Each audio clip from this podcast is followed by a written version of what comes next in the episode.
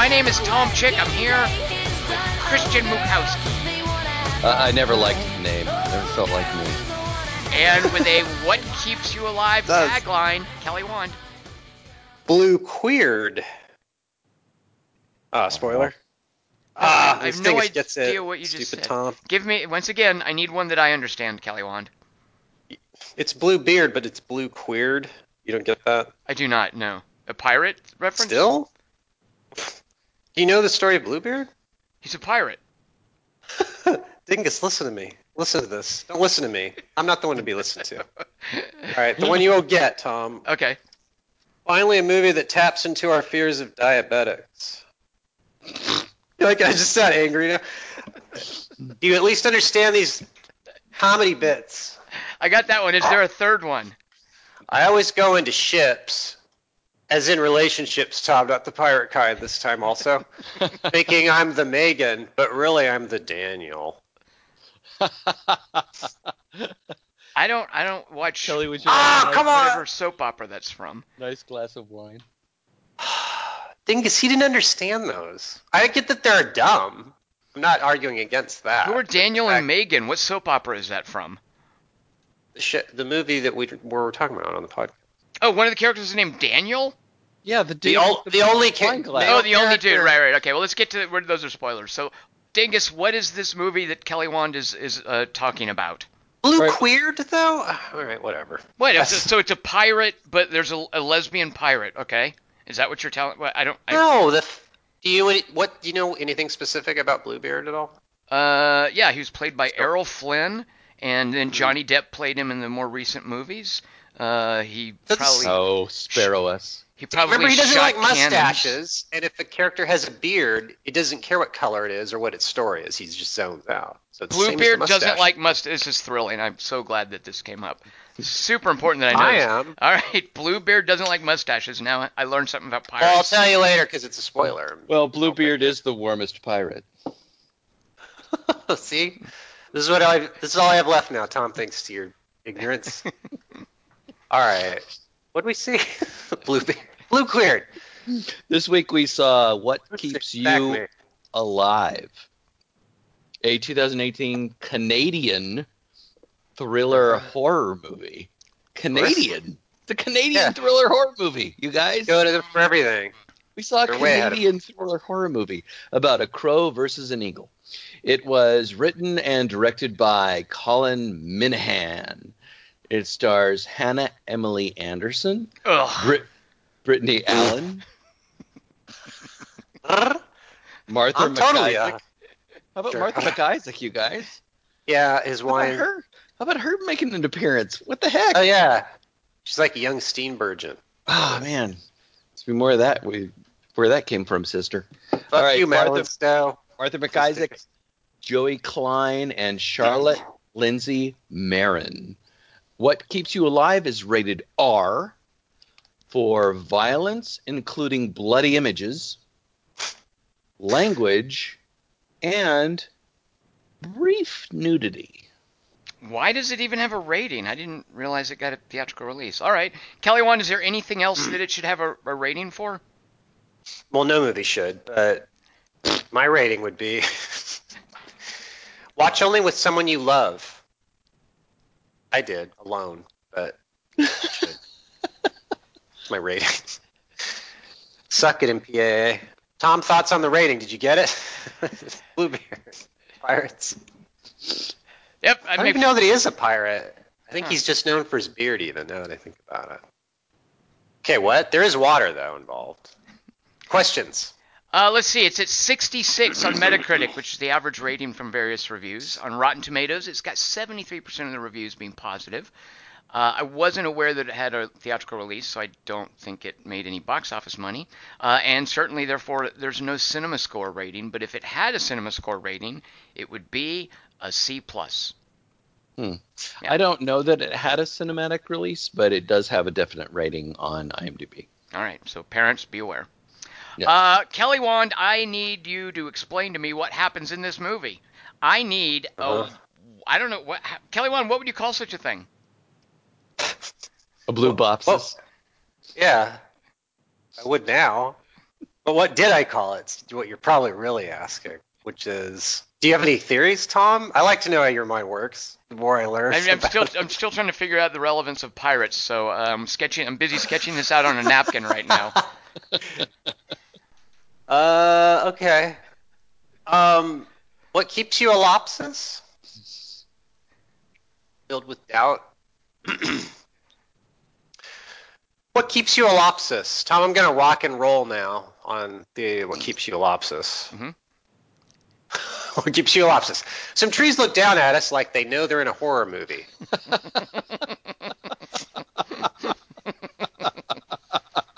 they get it. Two girls in a Jeep drive by, their stereo blaring Stand By Your Man. the skinny one's all, This is our song. Woo! The normal one's all, Oh, we have a song? Since the skinny one doesn't wear any jewelry, her name's Jules. For now, the other one's named Gary. As the Jeep stops, Oh. Jules is all. well, for now. As the Jeep stops, Jules is all. So where's the infinity pool? Uh, out here we call those lakes. The wife from Upgrade leans over to me and whispers, These two are really incompatible. they come to a cabin the same color as the family truckster and walk around inside it. Jules is all, Oh my god, I love this place more than you. Um, do. Uh, are these depth markers by the stairs? How far you fell down them when you were a kid? Aw. Gary! Gary! Gary! oh, hey. How did I know you came all this way down to the lake? It's pretty smart of me. Guess the boathouse didn't make it. Jules laughs at her creepiness and drags her off. I look over at the captain from in the heart of the sea sitting beside me and go, I guess that other greenhouse in the shot there isn't pertinent.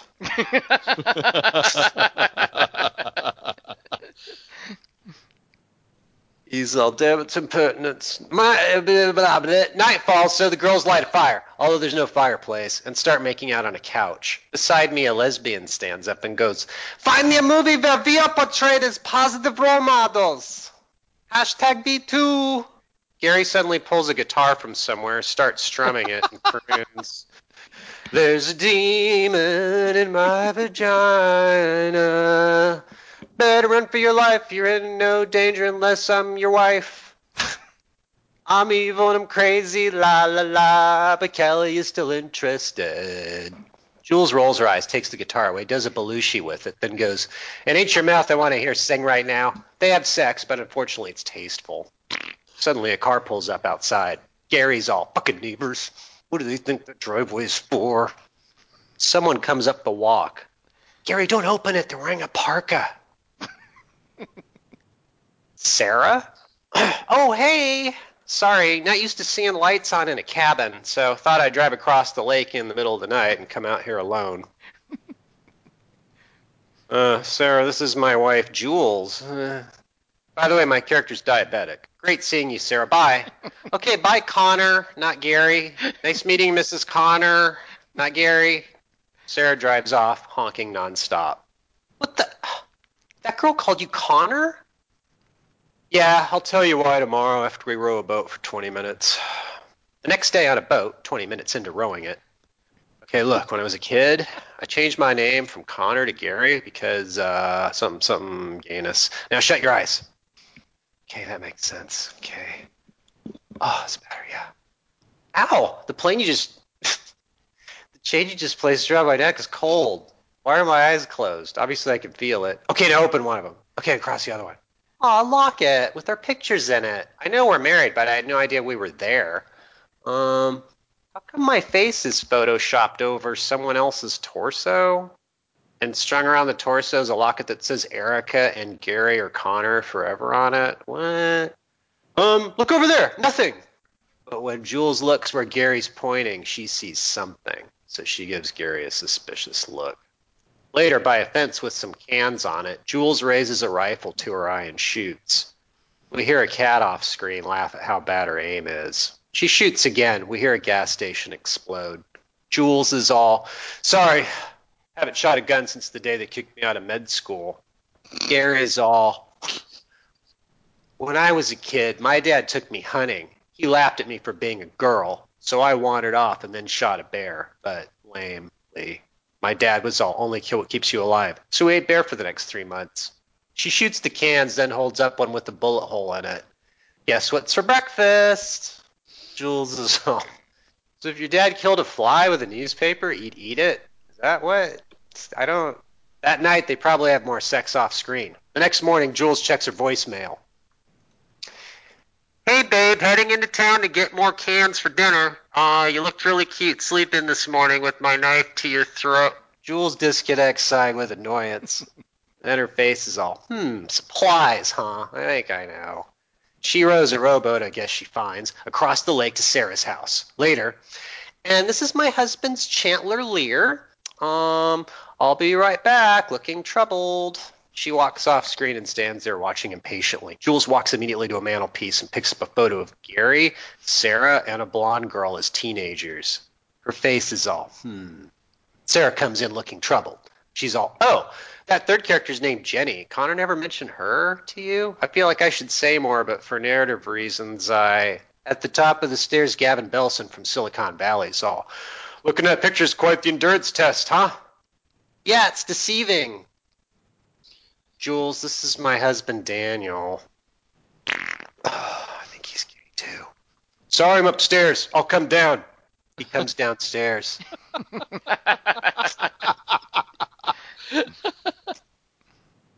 red or white? Uh, just water, thanks, but red. Sarah's all, wow, so Connor didn't tell you about Jenny and lied about her name. Whoa, what? Also, all these other photos up here are pictures of our other girlfriends that mysteriously disappeared after being seen last with Connor. Thanks for stopping by. Daniel's all, I'm going back upstairs now. He clops off. Later in some woods. Gary, why didn't you just tell me about Jenny? The cops couldn't prove shit. Fuck you. I mean, we were swimming, so she drowned after I strangled her. Maybe the boat, boathouse, uh, I mean, wait. Boathouse also fell on her. Canada. They hug later on a cliff. Hey, babe, full disclosure, I was starting to think that you might have murdered your friend, but since we're fucking, eh, wow, this view is totally impressive enough to allay my suspicion. I've been looking forward to that for so long. Gary stares down at her. Then, it, instead of going down to check the body, she walks through some woods. She notices her shirt's ripped from shooting the cans, so she goes home and gets cold, so she uses it to start a fire. Then she looks in a mirror and goes, Hello, 911? I murdered my lesbian life. Blah, blah, blah, blah, blah, blah, blah, blah. Hello, uh, 911. Cliff killed my tin can. Fuck! Eventually, she forgets to make the call and goes somewhat belatedly back to the bottom of the cliff to make sure the movie's almost over.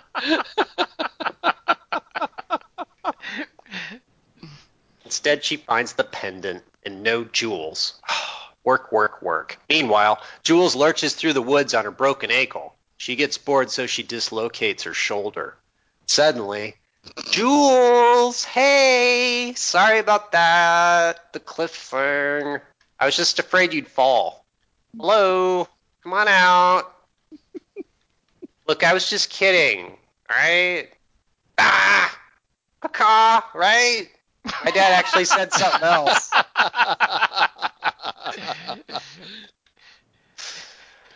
uh, yeah, he he said something else. I was kidding about that too. Fuck.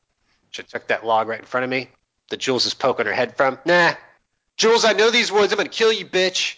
I mean, Jules, I love you. Come on out. Okay, I promise I won't kill you. I didn't when I threw you over the cliff, did I? Right? So, but Jules, I guess, doesn't see her, then gets bored and falls asleep. The weather tricks Gary by raining so that she'll lose interest in hunting down easy prey. Jules dreams of a crazy night she once had with Gary in some guy's bed. Caw, caw, caw, caw. Jeez.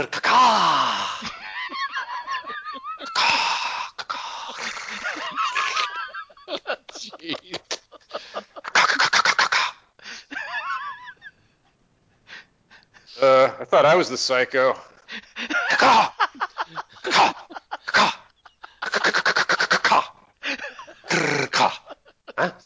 I'm a crow.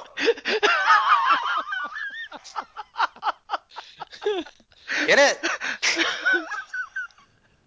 Sex game. Oh, yeah. No, I don't get it. But I'm a bald eagle with landing strip. You scared? Pretend bald eagles eat crows for the purposes of my analogy. I look over at Jennifer Jason Leigh with Bridget Fonda's haircut sitting beside me and go, I'm a dodo. Jules farts awake. The fun memories of bird night make her miss Gary, so she goes back to the house.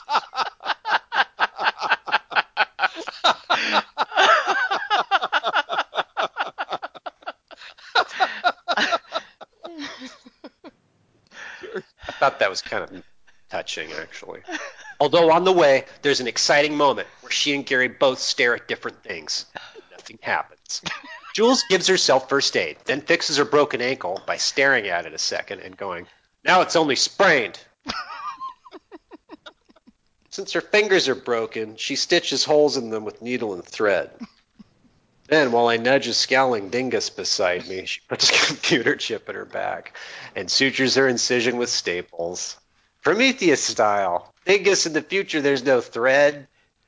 Read a little Asimov. Gary comes back to the cabin, but Jules has tricked her by somehow getting in a rowboat and is now rowing lamely in circles across the lake with broken fingers on an empty stomach. Gary tries to shoot her. Luckily for Jules, has forgotten how to aim. Gary tricks her by finding another boat and rowing faster. Although Jules is well within shooting range again within a few seconds. Instead, for some reason, Gary jumps into the boat with her. Damn it, Jules! Stop not letting me violently kill you. Good!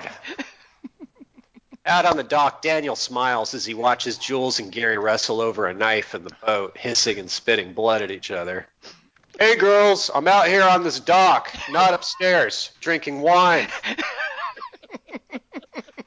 Daniel, remember Tom?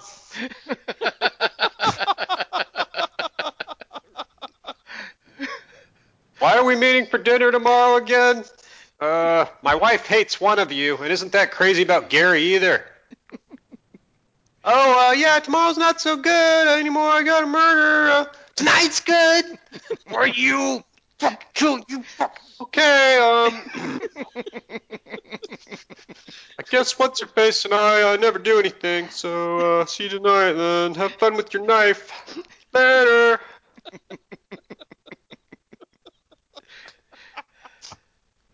Daniel. Later, in a bathtub.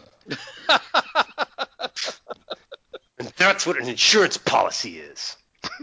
Did you ever love me? No. How about now? Uh, yeah, sure, you're awesome. In Julie's head stems all. Julie, she's only guessing. Just don't say anything dumb.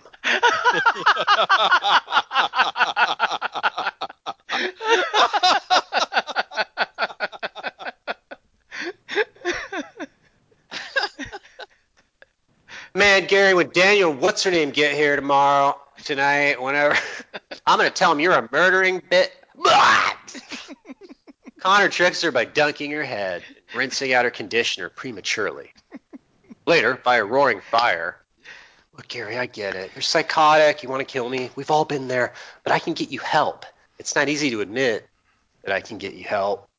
Cacaw? Oh, Jules, I never told you about my first wife, Erica. I guess it slipped my mind till now. Jules is all, ah, see, you're getting better already. That night, as Sarah and Daniel approach Gary's porch, Sarah's all, oh, can't believe I'm having dinner with that psycho murderess again. The last time, if you think she's a psycho murderess, why do you keep her picture on the mantle? Just breathe, baby. Better be over here before you know it. I'm Daniel. Yeah, it's easy for you to say. Have you seen how she chews? Hey, girl! Over dinner. So, Jules, when did you know about Connor? Jules is all before the cliff or after? I think what Jules is trying to say is that it was love at first sight. Well, Connor, I wasn't listening, so I think I need to hear it from her. They all kick Jules under the table till she answers. Jules is all, whenever she golden showered too long, laughed at my jokes that aren't funny. You take the leap, hope for the best, pray you don't get the worst. Daniel's all. That's a good one. Part about laughing jokes that aren't funny. That's hilarious. Oh! Man. Guys. You're anything like our marriage, though. You're the lucky ones. Later, on the stoop. Hey, Daniel. Yeah, sorry about Jules. She always overdoes it when I push her off stuff.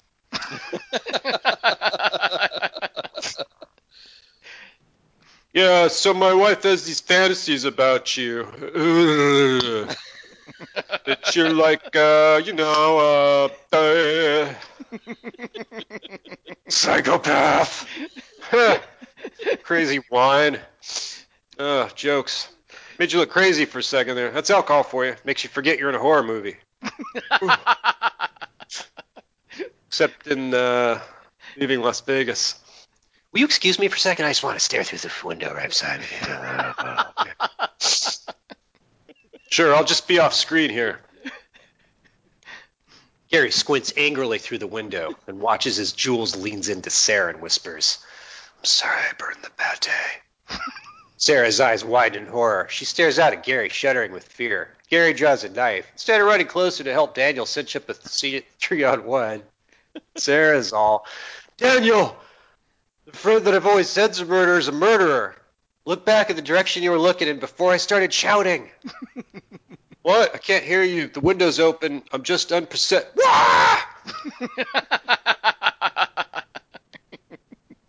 Sarah, I'll stay here in this chair. Run! Anywhere but upstairs, obviously. No.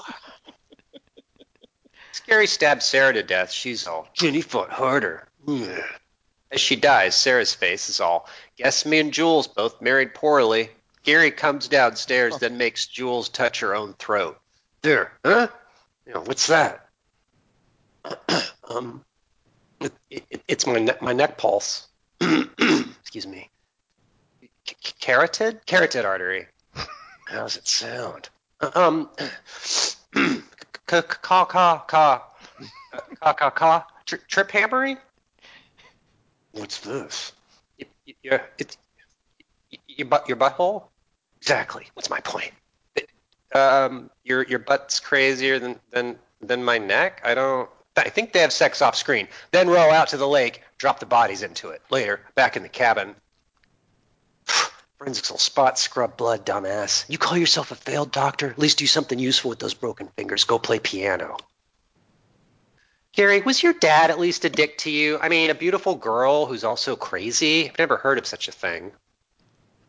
No, my parents were great. Look, conscience is a crutch. Being evil makes you free, though it helps if you're hot. Otherwise, they just shoot you. Piano! Chop chop! Jules somehow plays piano beautifully in the dark, while Gary makes a cool blacklight music video with an axe and some dish rags. that night, Jules gets out of bed the dumb way by crawling over Connor then stabs her with a knife conveniently on the bedstand. Then she falls asleep and dreams the rest of the movie.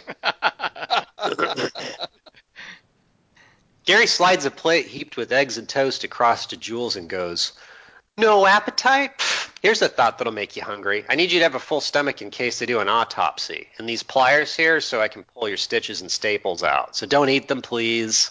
Since Gary wants to smell nice when she pushes Jules off the cliff again, she takes a shower while she sings her song about demons.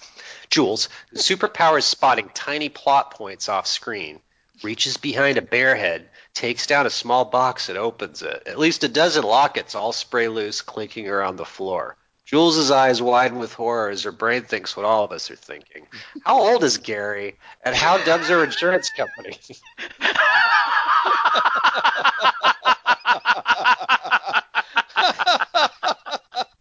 Good luck this time. Same premiums. oh, it's been six weeks.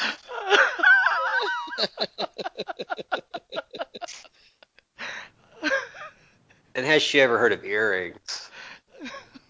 Later, during a scenic Jeep ride. I mean, if she's bored already really easily. Later, during a scenic Jeep ride. Jules, wait, now I get it.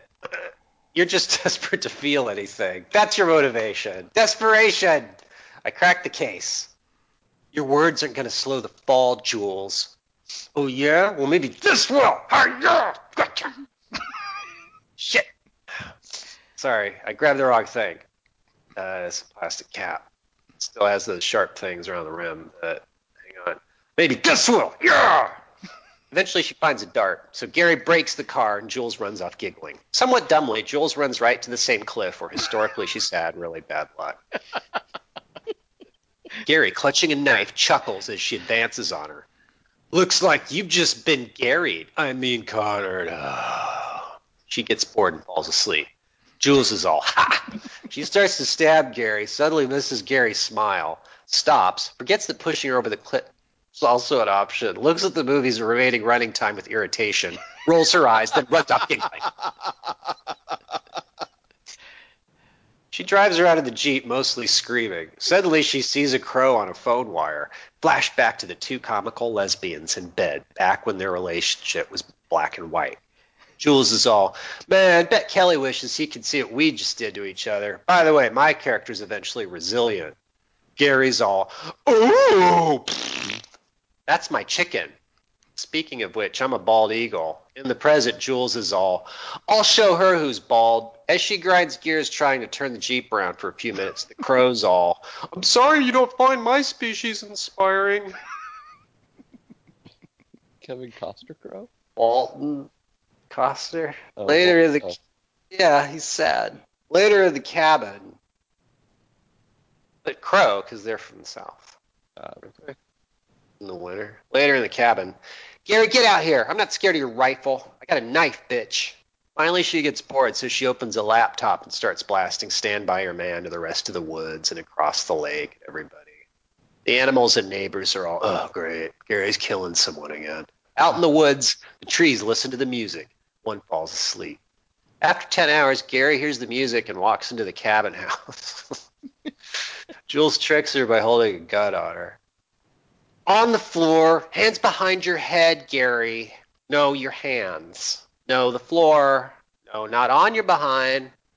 Gary's all. That gun's 50 years old. Hasn't been fired in 70. You'll probably kill yourself if you shoot it.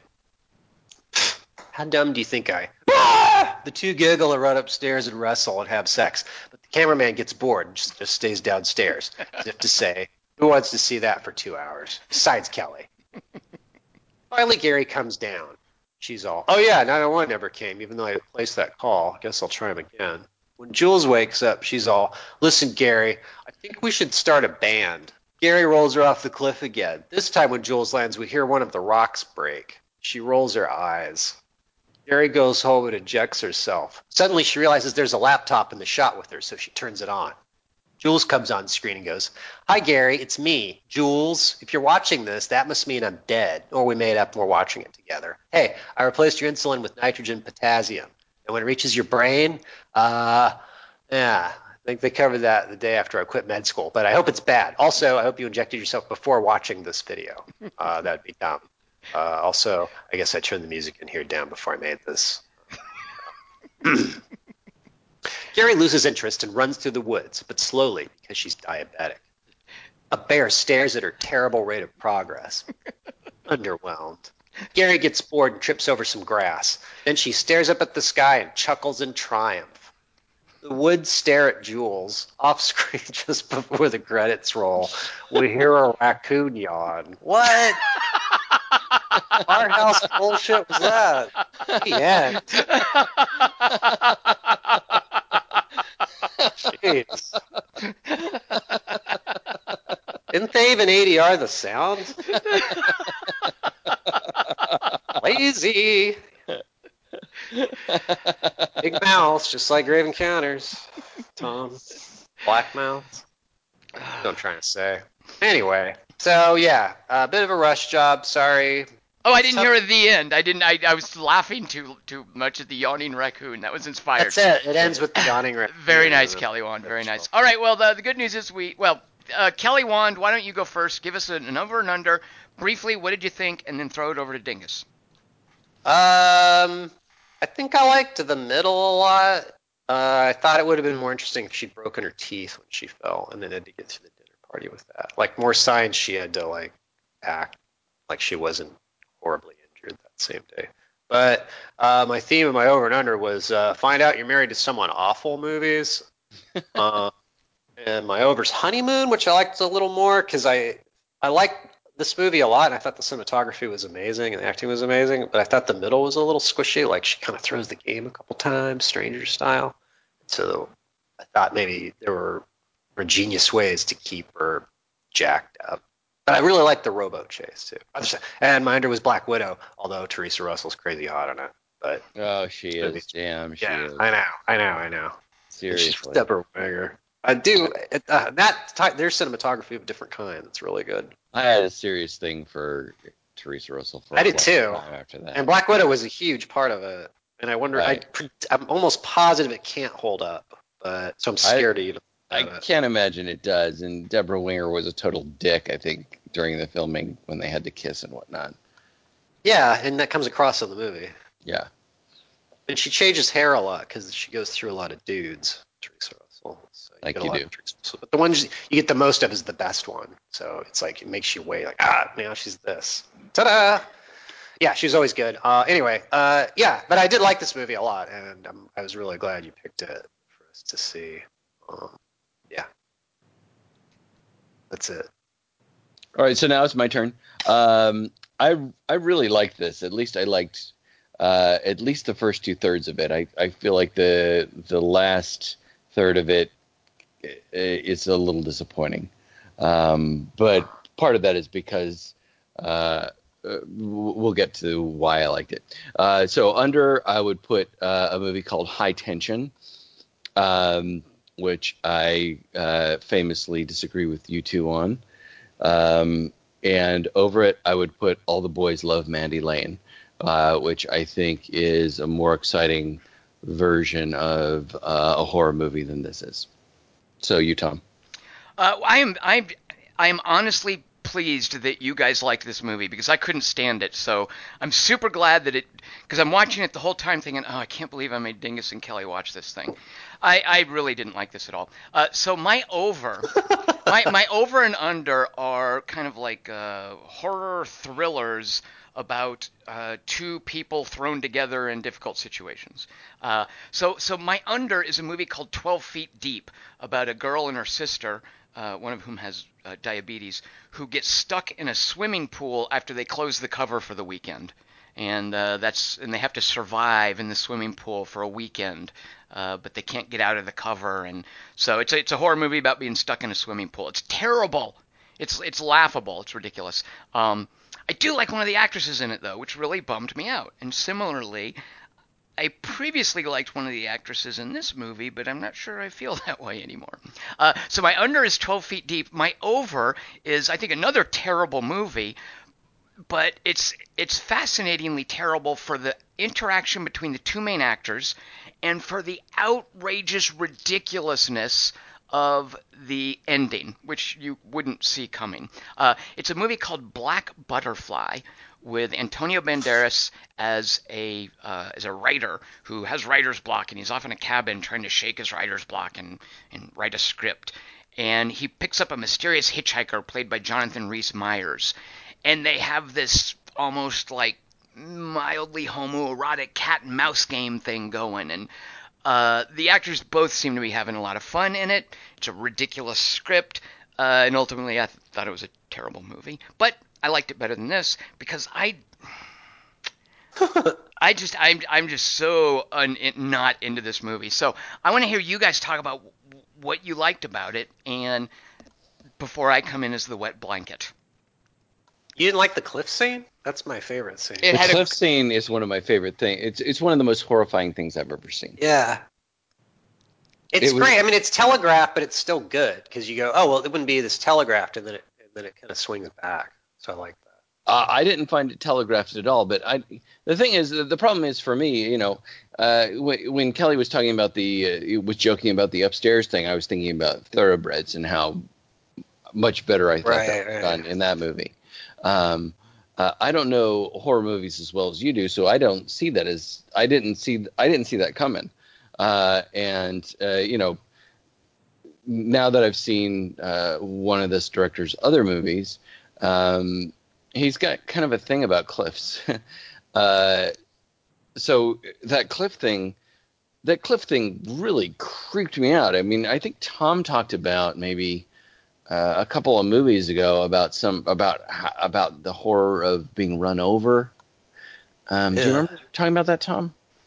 Uh, I don't remember the specifics, but yeah, that would be horrible being run over. It's terrible. Yeah, but you, you talked about it, and uh, um, Markinson talked about some sort of weird fear about bur- being buried in the sand. I think uh, uh, w- with another movie we saw, um, but that just that that suddenness of it, that just it looks like she just snaps into it, and and oh man, that that that, moment freaked me the, the the fuck out. I I was just freaked out by that. Um, so, uh, Tom, when when you talk about the uh, uh, the actress that you previously liked and didn't like in this necessarily, are you talking about Brittany Allen? yes, yes. All right, Uh, so I- talk oh. about that. Oh, uh, she's she's well, not married. I think she she lives with Colin Minihan. She's his partner.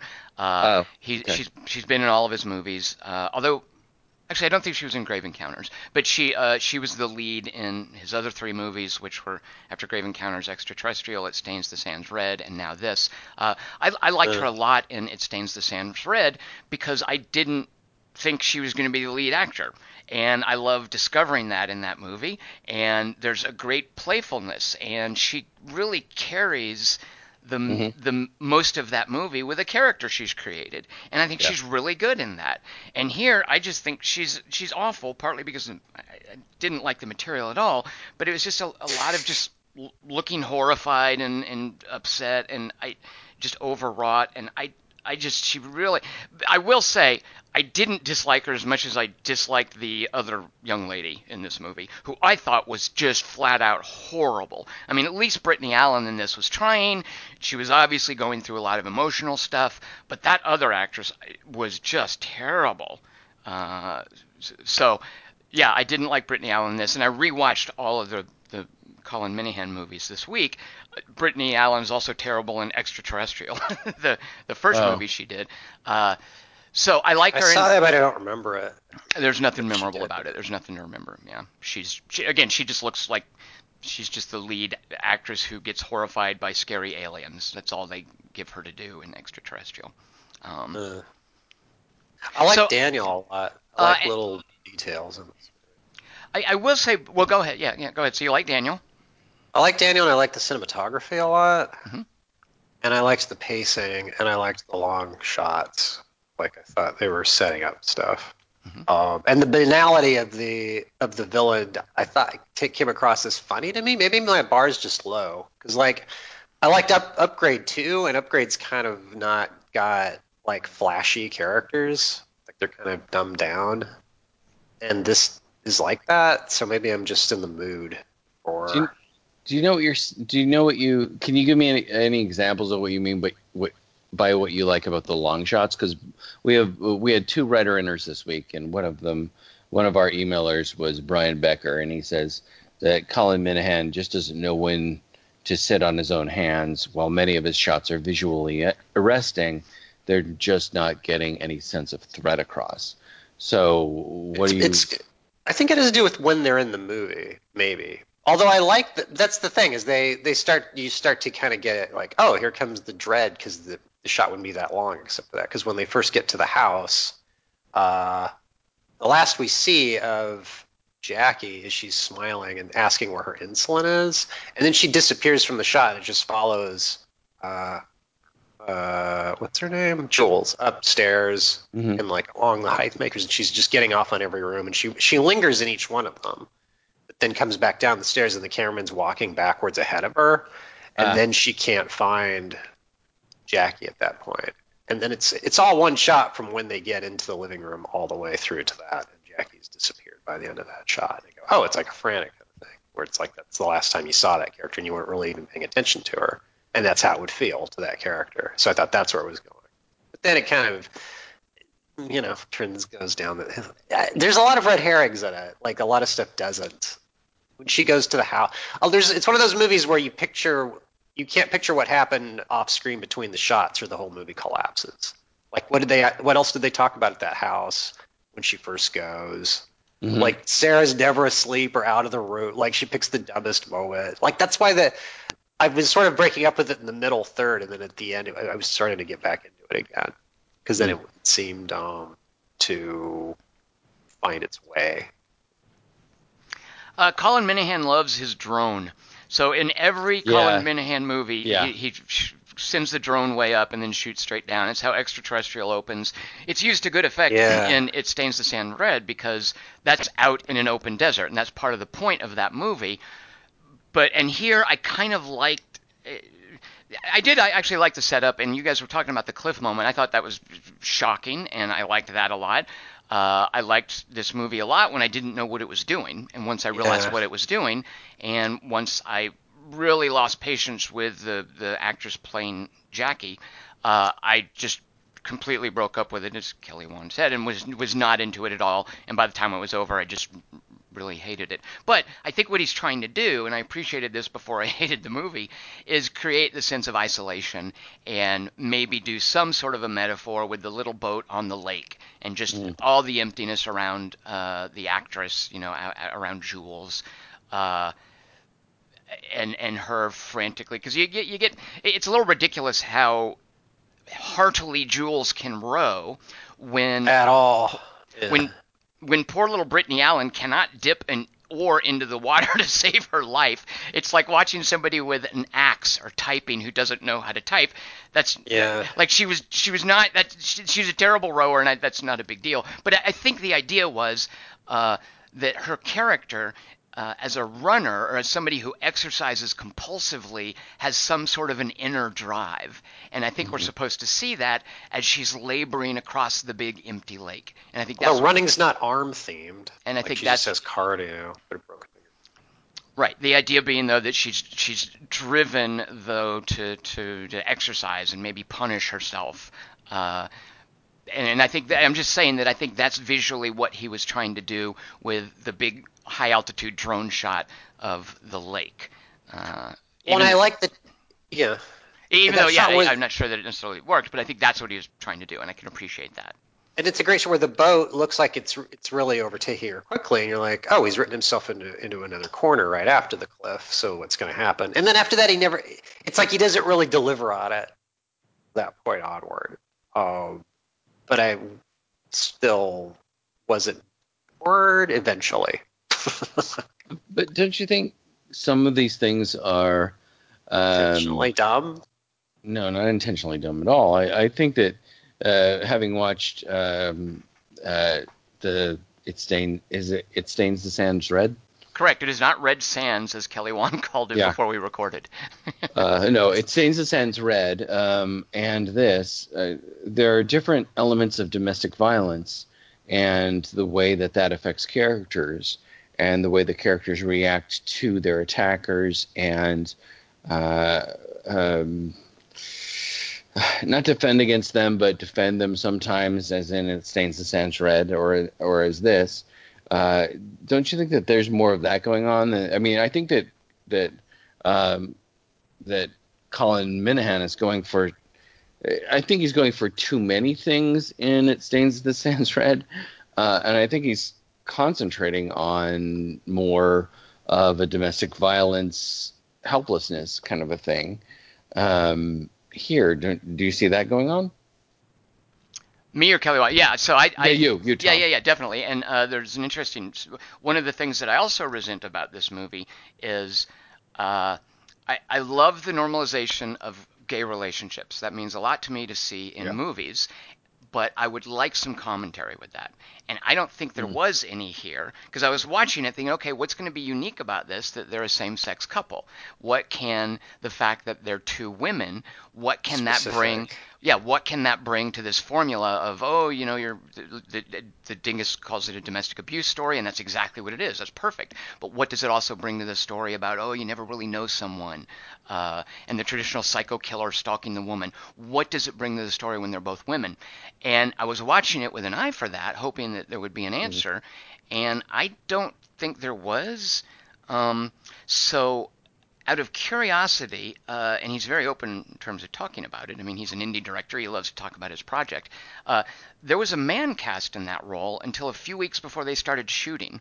In, in what role? Sorry, in what role? Uh, in the role of Jackie. It was a, a male-female Oh. relationship. Brittany Allen That's and a, why Jackie or Jack, because she calls him, she calls her Jack at one point.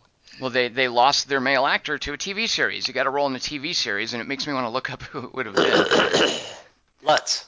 Um, but yeah, but uh, so a few weeks before they shot, they didn't have a replacement, and Oh. uh, he I don't even think he auditioned uh, Hannah Emily Anderson. She'd been in the in another horror movie with Brittany Allen, and they'd met briefly. Uh, so the name was recommended to Colin Minihan, and he pretty much just like quickly cast her on the spot. And I, Oh.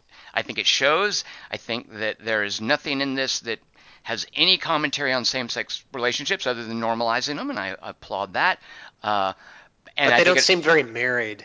I, well, I don't think there's any chemistry between them, and that's part of why I, I you know, Yeah. I, I really think. So, are you guys? Not, I really think that Hamley, Hannah Emily Anderson is just terrible. Is that just me?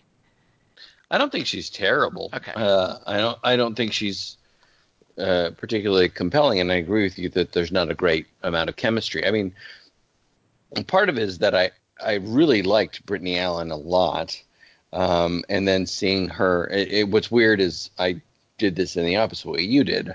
I saw this movie, and then I saw it stains Sands Red, Mhm. and I was like, it was it was a revelation to see her in the in the parts going that way uh, as uh, playing this playing this part and then playing that stripper. But you're right about her ba- basically being stricken and um, just uh, uh, emotionally un- unable to act in any way. But that that's why I focus on the domestic violence thing. But as far as uh, Hannah Emily Anderson, she she seems like she watched um, Silence of the Lambs or something and just kind of like is aping a, a serial killer. Right. Here's here's how here's how I believe a psycho would look, and I, I just don't think she could carry that at all. And it was it was the moment she shines the flashlight in her face in the woods, and I was like, oh, honey, no, you're you're not carrying this. Really, make different choices. Is it is there is that a moment where sh- where um, Colin Minihan has her burn the burn the lens, where he has her look straight at the lens when she does that? Where she holds the flashlight in her face and it's kind of bright and overexposed. That bit, you mean? Yeah, yeah, yeah. Yeah, yeah. And she's being So- all crazy, like she's being. It's. But it's a fourth wall moment, right? Isn't it? Oh, I don't think so. I mean, oh, you know what? Maybe, Dingus. I, I, I. It didn't occur to me, but maybe. I, I would like to think that. Are there other instances, or you think he just did it there? I think he does it twice. I think he does it there when when I think the line is you're probably thinking maybe she's had a psychotic break. She shows that flashlight in her eyes and she I think she looks directly at the camera. I think that there's that specifically and then there's another one later on in the movie after after leaving the cliff. Uh, after um, uh, Jules is leaving the cliff. I think there's two moments where that and it might be just a mistake of oops the ca- oops the actor looked at the camera but i don't think it is i think, Or- that, I think that's specific Yeah, maybe Colin Minihan watched Funny Games. Yeah i, I- I think well, well what i was doing uh, you know because i'm angry at you guys about last week thinking well maybe this is a comedy i'll just make fun of them about that uh, I, obviously it's not um, I don't think he has that- any sense of humor. Like, yeah, there's nothing comedic. No. Yeah. I'll tell you the scene I broke up with after Dingus. Like where no go ahead and say it now when she discovers the lockets, that Yeah. seems really like you get nothing out of that. Well, Like it's we the wrong- know there's other ones. Yeah, it's in the wrong place. That's something you need to discover before the cliff push. Uh, uh, so it's a tough thing to do because what's great about the cliff push is there's no Right. other, other than the song moment, which was pretty cool. Again, that was back when I was like, "What is this movie doing?" I'm intrigued. But but the whole the whole locket thing is in the wrong place in the movie. We already know she's crazy. We already know Yeah. she's killed someone else. Big deal if she's done this, you know, 20 times. Oh my God, she's giving away lockets to others. Right. Yeah. No! it- you guys crazy that doesn't belong before the cliff push No, no, I know because it would it would undercut the the Right. start the Okay. shot of the cliff push. But in a But it's traditional done it anywhere. in a traditional Yeah. movie, that should be a reveal that she has done this before. But we already know she's done it before because she Oh. told us. So the fact that she's done it, you know, eight times before, who cares? That's not nearly as horrific a moment as I think Colin Minihan wants us to think it is. Unless uh, the lockets is supposed to vindicate her performance, Jackie's, and go, look, see, she doesn't even have the ingenuity to come up with anything other than a locket. So don't expect her to say cool shit either. She has one thing she does. It's her trick. She's right, like the right. shark in Jaws. Jaws doesn't know he's in a movie called Jaws. His name's not Jaws. He's hungry for kids. He's hungry for whatever you know dogs you throw him. He's hungry for kids. uh, so real quick, let's talk about It Stains the Sands Red, Dingus. So you watch that because Yeah. I, I, uh, and I again, I really like Brittany Allen for what she's doing in that, for the character she's playing, for how much fun she has when she's carrying the movie. By the way, I love that. I love Yep. just her walking and talking to the guy following her. Those are those are uh, those are just jewels of, of filmmaking and performance and writing they're firing on, on all cylinders. And once Small goes away, once her companion goes away, and it becomes a different kind of movie, I completely lost interest in it. But until then, I Yep. love that movie. Yeah, when Smalls goes away, it's really a disappointment because um, there's a sense of, of a relationship there that she hasn't had before. Uh, but it's also this sense of a relationship that I think many of us have had where, uh, you know, I'm I, I'm having a conversation with somebody, but it's really just a conversation with myself, and that's what she's doing as as as the movie progresses. She's she's got this great scene, and she handles it really well. Where she's like, okay, I hear what you're saying, but can you just shut up? Like, and he's not saying anything. He's just Right. grunting and making those noises. Uh, I love the way their relationship develops, and she has to carry all of that. Uh, I I really really liked that until until Smalls went away. yeah, and it becomes like a zombie movie that's It's not like very you're, good. You're, yeah. you're killing me, Smalls. I don't want him. I didn't want Smalls to go away. I mean, didn't I? I, I didn't understand that choice. It So- didn't make sense to me. Yeah, and also so part of my issue too is I did it the other way around. Dingus is that uh, Grave Encounters is really cool. Like there's no he did it with uh, a colleague. They called themselves the Vicious Brothers, and since then he's directed Mhm. movies under his own name. Extraterrestrial is just stupid, stupid, stupid, dumb. But then it stains the sand red, just brilliant for the first like half or I guess two thirds, and then not very Right. good. So I was expecting this. I was hoping it would be a follow up to the parts of it stains the sands red that I really liked, and I think that's partly why I was bitterly disappointed. Is I don't I don't think it comes anywhere close to being as subversive and clever and entertaining as that part of it stains the sands red. Uh, and so that's my resentment as I'm watching it, and that's on me. Well, the thing I think that um, what keeps you alive does better is that I think it's a little tighter as far as its theme is concerned. Mhm. Because uh, while I really did like it, stains the sands red because I, I just I just like the flow of the movie. I think that he's trying to do too many things thematically. Like I, I think there's this whole thing of of your past following you, and this might just be me read. I'm I'm reading into a lot of things. Um, I th- I think he's he's laying on too many themes for that small a movie, and I think that uh, what keeps you alive is really more of a domestic violence drama. Yeah. Um, you know, it's like uh, sleeping with the enemy, but uh, about a, a lesbian serial killer, um, or who may not even be a lesbian, who just doesn't have feelings and is just a psycho. Um, a- and I like that. What the, I like that Colin Minihan is trying to is trying. You see him trying to tighten his themes up Right. because because I I think there's too many things going on for such a small movie of uh, it stains the sands red. But um, I loved I loved Brittany Allen in it, and I really liked kind of the structure of the movie for for much for much of it. Um, and I liked the the weird way, the weird character arc of Smalls. I mean, it's it's a very weird thing. I don't, I didn't know how you would deal with that because I. I, you're you're pretty strict about your rules about zombies. I mean, they're called infected in this, of course, and the, I think the soldier thing is totally dumb. Um, the soldier scene. Uh, so I was curious how you would feel about the the rule set in uh, it sends red. Oh no, he completely breaks rules. I mean, that's another problem I have with it is that, you know, he's using zombie mythology to tell a story about a woman being uh, having to deal with bad decisions. Like that's what I feel the central metaphor yeah, is there. Okay. Is, is a woman being followed by her bad decisions, and that once I think he wants to do something where she reconciles herself with her decisions, and in order to do that, he has to make zombies into like he has to have this idea that zombies aren't just like dead or pure appetite. Like like Smalls has to actually Yeah. make decisions and not attack her, and he there has to be some reci- reciprocity between their feelings. And Right. I don't know what kind of zombie mythology he's playing with to make that point, but I it it, it sort of loses me at that point. Uh, They're us, Tom.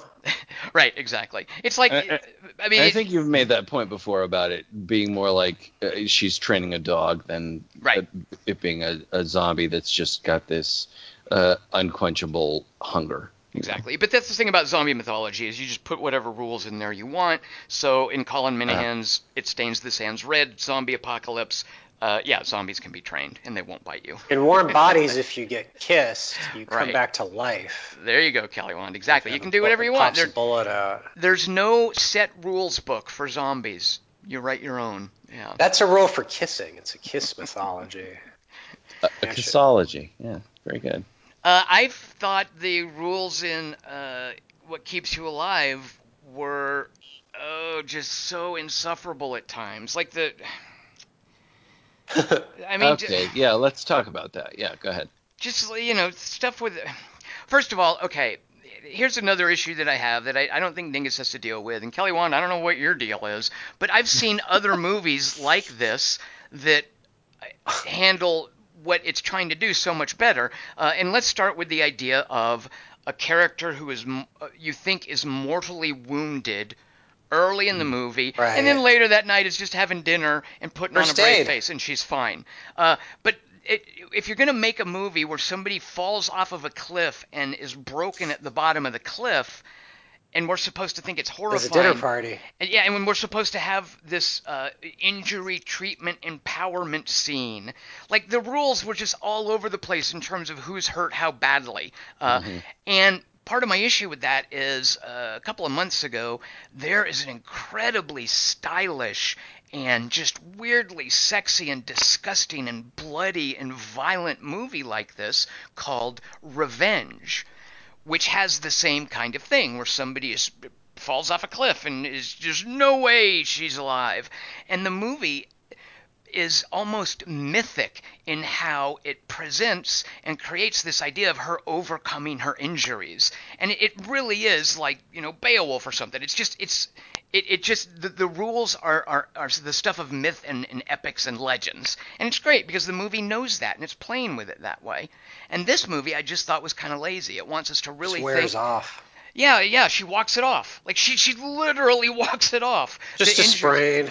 but and but they also wanted to play with the idea that she's like maybe got some head injury and she's like hallucinating that night. I just because The rain cured it. because that's that's partly what's so shocking about that injury too, about that cliff scene is you're like, oh, I like this character. Wait, she just got pushed off a cliff and she's dead. I mean, She's maybe she she might be alive, but she's not going to be the same. And uh, this horrible thing to happen to her, and you know, 20 minutes later, she's just got the red contact lens and the bruise makeup on the side of And her face. a trained, a veteran psychotic murderess is like, she can keep it together for the dinner party. You know That's what I a- mean? Like I that's also- even more implausible than the injuries. Yeah. And and she's it- got bruises all over her face for most of Yeah. that time. Uh, First of all, Colin loves putting blood on this woman. He loves just slathering her in blood. in So his Dingus, movies. let's be fair. In extraterrestrial, he also applies alien goo all over. All her. right, so he puts ectoplasm on her. Good. Um, I've uh, been into that since I was 33. But she's got bruises on her face, and those don't just magically disappear, and it's hard to put makeup on them. I mean, there's this one moment where it's given uh, a little bit of. Um, a, a little bit what where uh, the girl from Superbad hugs her, and she's like, "Ouch! Are, are you okay?" I mean, there's that, and that's it. So I, I agree with you. I don't like it when they don't carry that forward. That bothers me, and it also bothered me when she was in the bathroom doing her self repair, and she's she's having to talk to us to tell us, "Oh, my ankle is sprained; Yeah. it's not broken." Which, by the way, if you know anything, uh, I happen to because my kid got his ankle sprained. That's why he had to had have a cast up to his knee for three months. An ankle sprain is just is even can be worse than a break. So it's not like, oh, that's less. Uh, so I I didn't I didn't care for that. I didn't care for that. You're I think you're right to call that out, Tom. I didn't care for that injury carry forth. Well, in a Uh, comedy, it would have worked. Then you don't you can fuck with the rules all you want. That's why I think it. I, that's why I think this is a com. Uh, there were comedic moments. Boy, that crow callback when when Colin Minihan's like, "Hey, let me show you the scene in case you're not catching the the, the point that I'm making. Let me let me re Simile. re-edit in the scene here of the there of Bird Night. I, I just I hate Bird being Night. treated like an idiot. Like I the moment you see the crow in the windshield, okay, Colin, got it, sure. Uh, Not a it- chicken. and then he edits in. Remember these parts of the movie? Uh, and and I also just her going back just seems so weird and implausible to me. Yeah. What do you mean? Her going back to the The crow cliff? made her go back.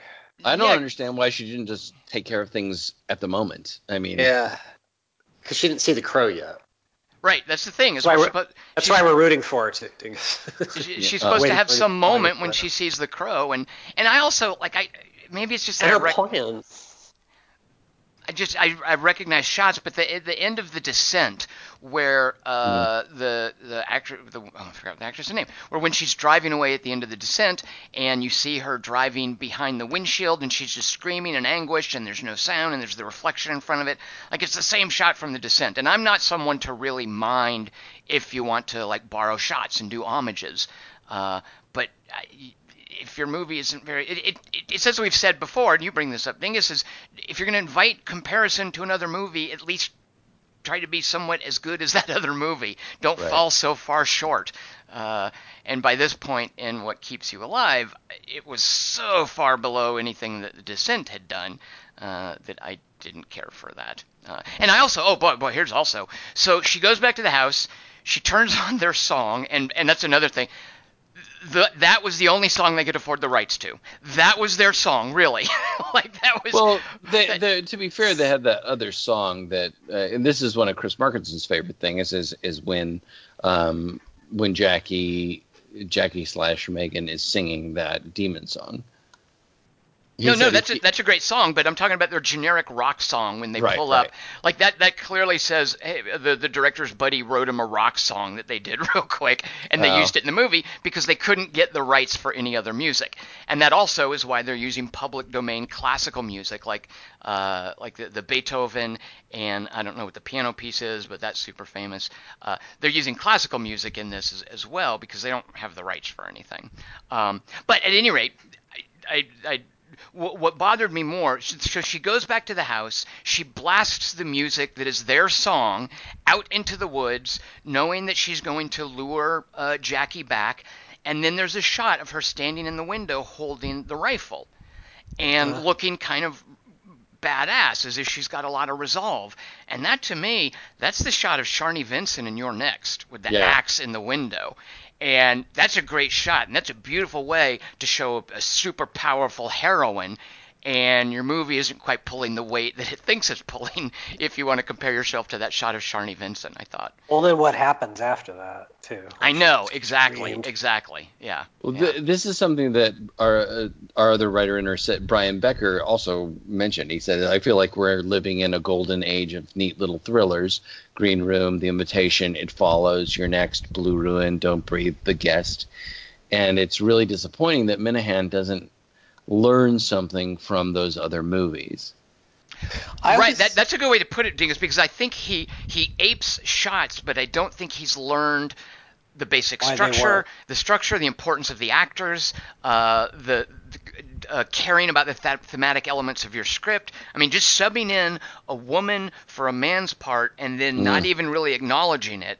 Uh, those other indie movies that that that. Uh, Mike McBain, Brian, who, no, Brian Becker, that that Brian Brian, Becker, mentioned, yeah. yeah, that Brian mentioned, those are, are movies that are keenly aware of what themes they're evoking, and, and the director's paying attention and, and not just aping other things. Uh, And for what it's worth, Under the Skin was also a movie where it was going to be a male character till like the last second, and then he changed into a female.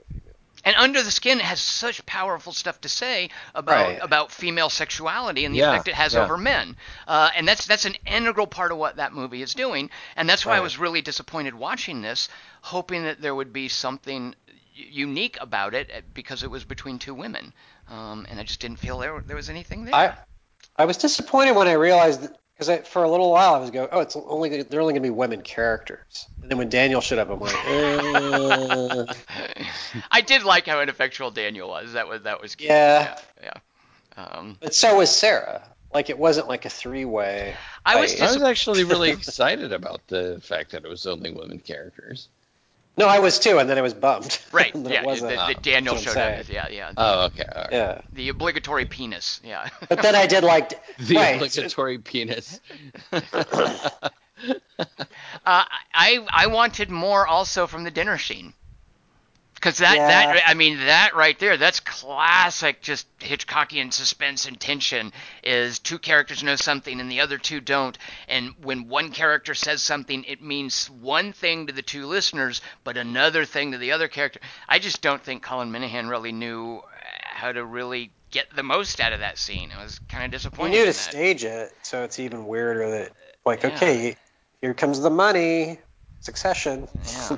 Put him in the room. You got him in the room. You in the room. Sharks in the room. You go in the water. Uh, Could be so the fun part. Chris uh, Markinson also uh, felt that Jules overreacted to the Megan Jackie name changing thing. well, she turned out to be right to overreact, so it looks weirder. It looks less weird in hindsight. she was a murdering. I But it had no- I don't understand what difference it makes to the story. That she's keeping secrets at all. Yeah, I mean, I think it's it's it's trying to tease out like uh, it's trying to we Let's as the your mind. audience we as the audience with Jules uh, are being fed little uh, pieces of doubt about Jackie's character, and it's it's sort of Oh, feeding right. us those a little bit at a time. I mean, I don't know how long they're supposed to have been together in the movie, and I'm, I imagine they probably said something at some point, but. You know, you know, imagine if you're dating someone for many months and you find out that they you, you didn't know that they changed their name at a certain point. That would be like a weird thing to not mention if you're getting close to I- Well, the bigger deal is that she had been married before. I mean, Right, but I like that. That's why. That's why I like it. Is it's so innocuous, and you're only ten minutes away from the cliff scene. So it's like, oh, it's going to be this kind of a movie. Oh, she changed her name. Huh? Huh? I gotta wait for the next block to fall for another ten minutes. And certainly but also the the unknowability of what happened to Jenny. Like that that's that's a Yeah. cool idea. Is this you know this idea that hey you're swimming with your friend out in the middle of a lake and your friend drowns and people think you did it and there's really no way of any for anybody to know. And Uh, why? Yeah, yeah, like that's There's no insurance. that's kind of cool. Like that's yeah. And the Uh, friend thought you did it, but comes to the dinner. And you Right, did it in the boathouse, maybe. That's why you're steering the boathouse. Or you're steering the boathouse for another reason, so unclear. That's fine. Mar- Markison says life insurance meh. Well, you know, it makes Well- her less psycho in a way, doesn't it? Well, no, but at some point there's the you know, when I think when they're driving in the jeep and uh, and Jules is is trying to like do some sort of jujitsu on her, and she says it was never about the life insurance. It's just this is just something you do. Oh, well, you know, when you, in your time off, why don't you just skin cats? That's what you people do, right? I mean, there's that thing. yeah. Um, I- so Chris wants to know if if this is good or bad writing. She was priceless. uh, I don't know. What's it evoke? I'll go with good I like writing. her. I think it's good writing. Yeah, I'm okay. Yeah. I'm agnostic. The problem is uh, that horrible little Hannah Emily Anderson got the line. I, I, I just, Yeah. It's just, I, I her. guess it's, I really did Kelly Wand, and I feel bad. I mean, she's beautiful, she's super hot, but Yeah. she's just not the actress to get to play your chillingly, your your crazy evil psycho character. She's I'm like, easily she's- tricked, Tom. She's like a cute little TV actress. You know, you get somebody with weight to do that, or you know what? That's how they are, though. Swap parts. Let Brittany Allen play that part, and, and let the, the cute little lightweight chick play the, the lightweight chick. Like I, that's what he should have done. Did you like Thought about her that. playing the guitar? Even though I don't. Yeah, yeah, can, yeah. Because again, that's when I didn't know what kind of movie it was, and that's it's a, that's like why that's a weird little song to sing. That's that's that's eerie. There's something ominous about her choice of song. What what is this going to mean? At that point, I really did think it was going to be a movie about something supernatural, like a cabin, Yeah. uh, uh, uh, an Evil Dead kind of thing. And I, I was really holding out hope that it would just get crazy like that, because because that's what's cool about Grave Encounters. Is Grave Encounters looks like it's going to be a dumb little found footage movie where there's no special effects because they didn't have a budget for it, and then suddenly the crazy demons are opening their mouths super wide and being really freaky.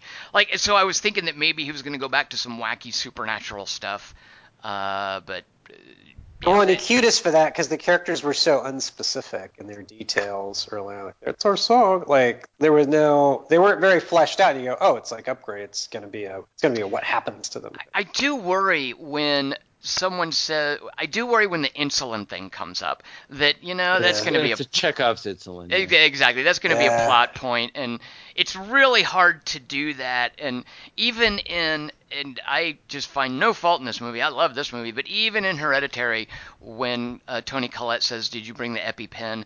Uh, and fortunately, Yeah. there were so many other things going on in that movie that I forgot about it. Yeah. But whenever you mention a character having like an allergy or diabetes or something, yeah, Yeah. Chekhov's It's like feeding gremlins after midnight. Yeah, was. Dingus has it right. Well, it's it's not because that is like that's introducing the rules of the movie, but uh, i insulin is always going to be like Cujo, by the way, and I think that's a good use of it.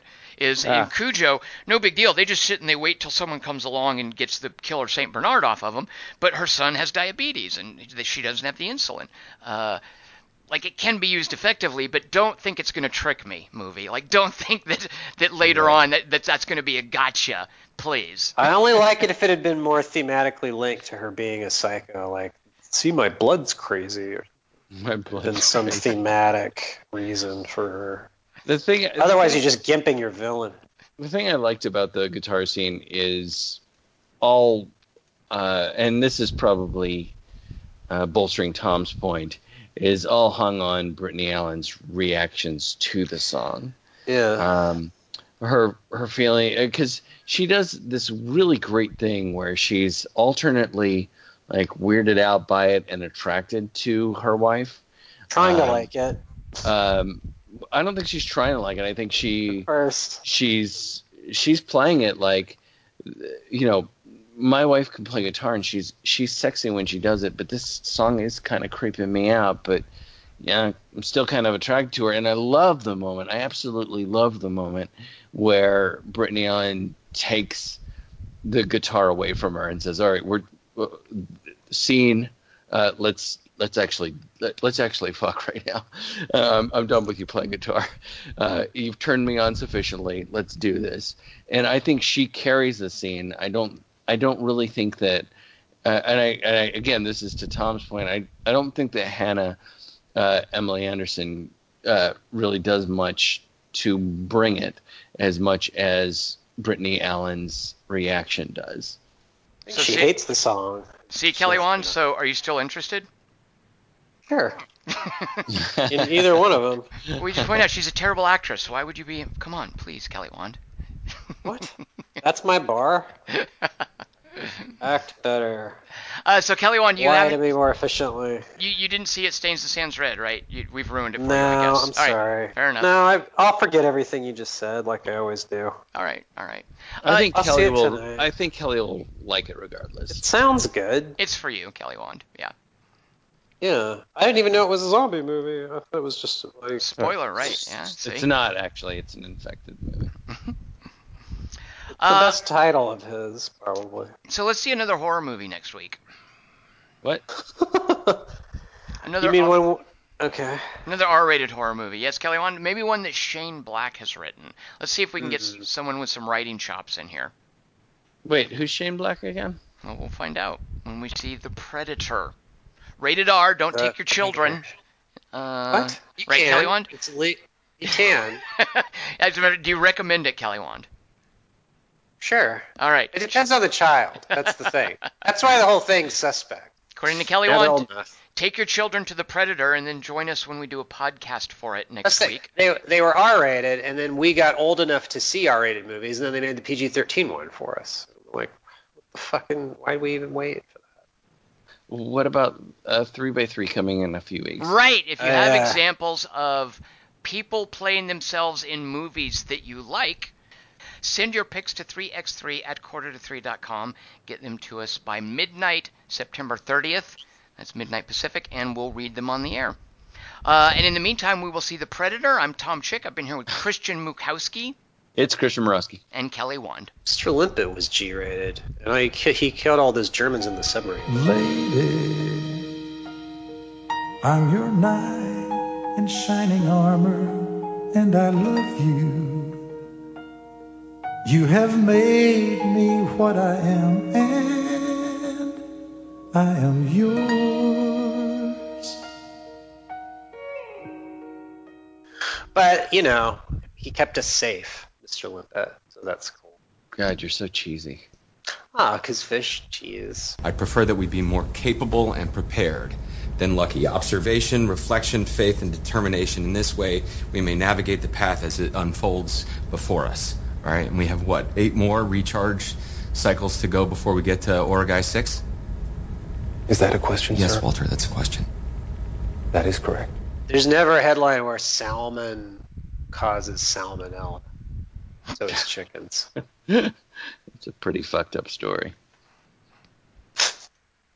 That's on our rating in this. Ah, all right.